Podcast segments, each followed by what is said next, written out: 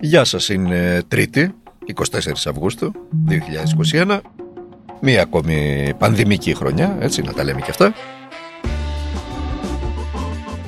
Είμαι ο Δημήτρης Χατζηνικόλας και ακούτε το καθημερινό podcast του Τμήματος Πολιτικών Ειδήσεων του Ντοκουμέντου. Με ένα επικό σαρδάμ, μιλώντας για αντισυλληπτικά αντί για αντισηπτικά, αλλά συμβαίνουν αυτά, μην τον κρεμάσουμε τώρα τον άνθρωπο γι' αυτό. Έχουμε πολύ πιο σοβαρούς λόγους για να το ασκήσουμε κριτική. Ο Υπουργός Υγείας, ο κ. Βασίλης Κικίλιας, ανακοίνωσε το πρωί τα μέτρα που θα ισχύσουν για τους εμβολιασμένους και για τους ανεμβολίαστου από τις 13 Σεπτέμβρη έως τις 31 Μαρτίου του 2022. Δηλαδή για περίπου μισό χρόνο, για ένα εξάμεινο.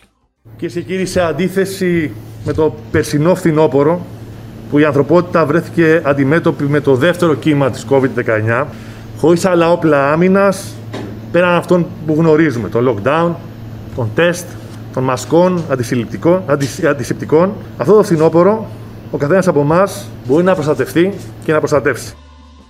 Λοιπόν, τον ακούσατε. Αυτός ήταν ο κ. Κικίλιας. Ε, σε μια πιο global εκδοχή, αφού μίλησε για την ανθρωπότητα ο κ. Κικίλιας και όχι για την πτωχή και όχι και τόσο τίμια Ελλάδα. Και ας είμαστε πρώτοι σε νεκρούς, ποσοστιαία, και ας είμαστε τελευταίοι σε εμβολιασμούς, νούμερα που δείχνουν πως κάτι κάνουμε στραβά. Ή πως κάτι δεν πάει καλά. Αλλά ο κύριος Κικίλια προτιμάει αυτή την πιο global εκδοχή. Προτιμάει να μιλάει για την ανθρωπότητα που βρίσκεται αντιμέτωπη με αυτόν τον ε, φοβερό κορονοϊό. Πάμε τώρα και στα μέτρα. Στα νέα μέτρα που θα ισχύσουν από τις 13 Σεπτέμβρη. Πρώτο και καλύτερο θα τηρηθεί από 1η Σεπτέμβρη, έτσι. Λέει και χωρίς καμία παράταση το μέτρο αναστολής όσων υγειονομικών δεν έχουν εμβολιαστεί. Με τουλάχιστον την πρώτη δόση ή δεν έχουν πιστοποιητικό νόσησης εξαμήνου και με βάση όσα λένε οι ίδιοι οι υγειονομικοί, περί τους 10.000 υγειονομικούς θα βρεθούν εκτός εθνικού συστήματος υγείας. 100.000 είναι περίπου όλοι. Οι 10.000, το 1 δέκατο εξ αυτών θα βρεθεί ξαφνικά από 1η Σεπτεμβρίου, σε λίγες μέρες δηλαδή, σε μια εβδομάδα από σήμερα, θα βρεθούν εκτός ΕΣΥ. Με ό,τι μπορεί να σημαίνει αυτό. Με απλά ελληνικά, να σας το εξηγήσω τι μπορεί να σημαίνει αυτό. Είτε κάποιος συμφωνεί, είτε κάποιος διαφωνεί με το μέτρο. Είτε κάποιος είναι υπέρ των εμβολιασμών, αναφανδόν υπέρ των εμβολιασμών και κρατά τηρεί σκληρή στάση απέναντι στους ανεμβολίαστους, είτε ο άλλος αναγνωρίζει ότι, οκ, okay, οι όποιες αμφιβολίες μπορεί να είναι μέχρι και κατανοητές, όποια και αν είναι η άποψή μας, αυτό το να βρεθούν ξαφνικά 10.000 υγειονομικοί εκτός εθνικού συστήματος υγείας σημαίνει με απλά ελληνικά ότι θα τιμωρηθούμε όλοι οι Έλληνες οι οποίοι πιθανότατα θα χρειαστούμε εμείς ή κάποιοι από τους οικείους μας, χτύπα ξύλο μακριά από όλους, θα χρειαστούν τις υπηρεσίες του Εθνικού Συστήματος Υγείας. Δεν είναι λίγο πράγμα ξαφνικά 10.000 υγειονομικοί να βρεθούν εκτός; Πώς θα καλυφθούν τα κενά τους; Τι θα κάνει η πολιτεία γι' αυτό; Δεν μας είπε κανένας τίποτε απολύτως. Μα τίποτε απολύτως. Σε μία εβδομάδα θα συμβεί αυτό και κανείς από το κράτος, από τον κρατικό μηχανισμό, από την κυβέρνηση, από το Υπουργείο Υγείας που είναι και αρμόδιο, δεν ε, μας είπε κάτι. Δεν μα διαφώτισε γι' αυτό.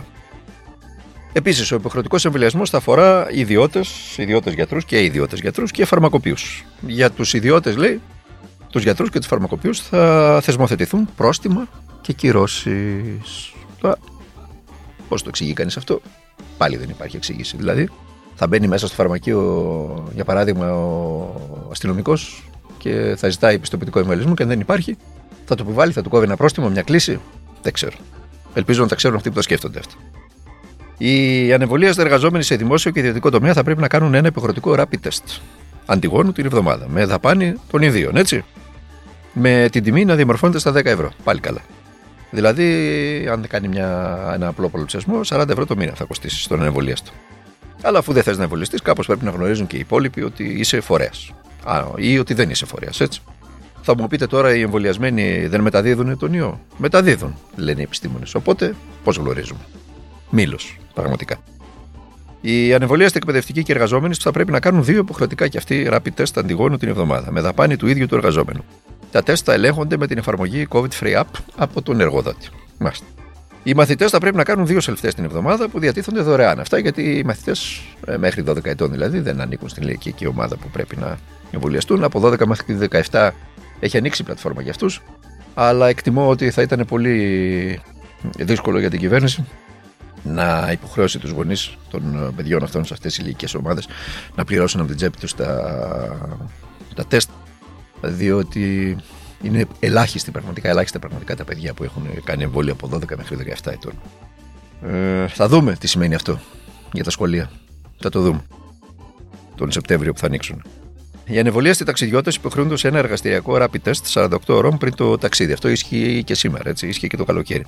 Τα rapid test θα γίνονται σε ιδιωτικό εργαστήριο. Τα ξέρουν καλά όσοι αποφάσισαν να ταξιδέψουν στο εξωτερικό αυτό το καλοκαίρι ή να επιστρέψουν. Τα ζητάνε όλες οι χώρες. Όχι μόνο της Ευρωπαϊκής Ένωσης. Ε, και τέλος και κυριότερο θα λέγαμε η υποχρεωτική μάσκα παντού, τόσο σε κλειστούς όσο και σε ανοιχτούς χώρους από 13 Σεπτέμβρη.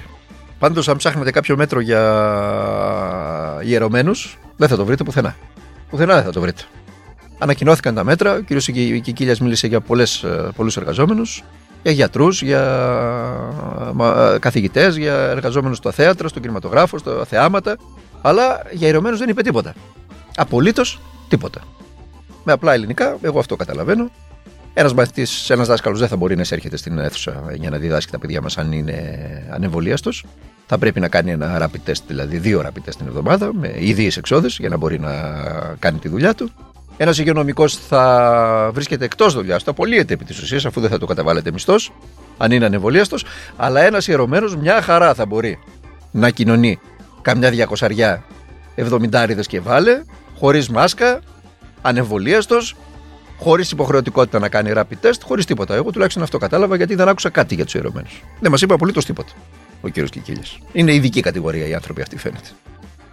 Λοιπόν, σύμφωνα με πληροφορίες, στο πρωινό καφέ σήμερα στο Μαξίμου, συζητήθηκε και αποφασίστηκε και η επέκταση του μέτρου της υποχρεωτικότητας του εμβολίου. Ε, οι ανακοινώσεις εκτιμάται ότι θα γίνουν στα μέσα Σεπτεμβρίου περίπου. Το ρεπορτάζ λέει ότι η υποχρεωτικότητα θα αφορά στο δημόσιο τομέα. Για να δούμε λοιπόν, εδώ στο δημόσιο τομέα, μήπως είναι και οι ιερωμένοι. Δημοσιοπάλληλοι είναι και αυτοί. Έτσι, από το κράτος πληρώνονται. Μήπως είναι και αστυνομικοί. Δεν ακούσαμε κάποια κουβέντα για τους αστυνομικούς, αλλά και αυτοί οι δημοσιοπάλληλοι είναι, από το κράτος πληρώνεται. Μήπως είναι οι λιμενικοί, και για αυτούς δεν ακούσαμε κάτι. Λέω τώρα, έτσι. Στρατιωτικοί. Οι πληροφορίες λένε ότι θα είναι στρατιωτικοί. Με τις ακριβείς ομάδες για τις οποίες θα γίνει υποχρεωτικό το εμβόλιο να είναι ακόμα σε επεξεργασία από τους ειδικούς.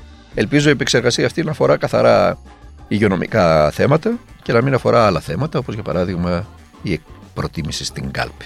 Έτσι, καταλαβαίνετε τι θέλω να σας πω. Λοιπόν, πάμε τώρα και στο άλλο μεγάλο θέμα. Στα Βίλια, το πύρινο μέτωπο εμφανίζει καλύτερη εικόνα σήμερα Τρίτη.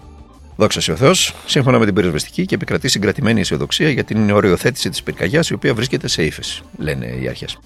Ωστόσο, η είδηση βρίσκεται αλλού. Δείτε τώρα ένα μικρό δείγμα το πώς λειτουργεί το ελληνικό δημόσιο, το ελληνικό κράτος.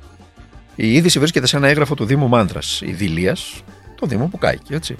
Από τις 7 Ιουλίου το συγκεκριμένο έγγραφο, του 2021, έτσι, του τρέχοντος έτους. Με τον οποίο ο Δήμος Μάντρα μαλώνει την ε, ΔΔΕ ε, και μαλώνει με τη ΔΔΕ για το ποιος είχε την ευθύνη να μαζέψει τα ξερά που προήλθαν από τον καθαρισμό που έκανε η ΔΔΕ γύρω από τις κολόνες της ΔΕΗ. Δηλαδή, θα σας το πω απλά για να μην σας μπερδέψω. Ήρθε, ήρθαν τα συνεργεία της ΔΔΕ και τι κάνανε, όσο όφυλαν, σωστό είναι αυτό, έτσι πρέπει, ε, μάζεψαν, κόψανε τα ξερά και τα χλωρά τα οποία βρίσκονται γύρω από τις κολόνες της ΔΔΕ για να μην πάρουν φωτιά. Σε κάποιο βραχύκλωμα για παράδειγμα. Μάζεψαν λοιπόν κάποιες ντάνες από αυτά τα ξερά και τα χλωρά, τα οποία αμέσως γίνανε χλωρά επειδή κόπηκαν και τα αφήσανε στην άκρη του δρόμου ή στην άκρη του δάσους ε, βουναλάκια, στίβες.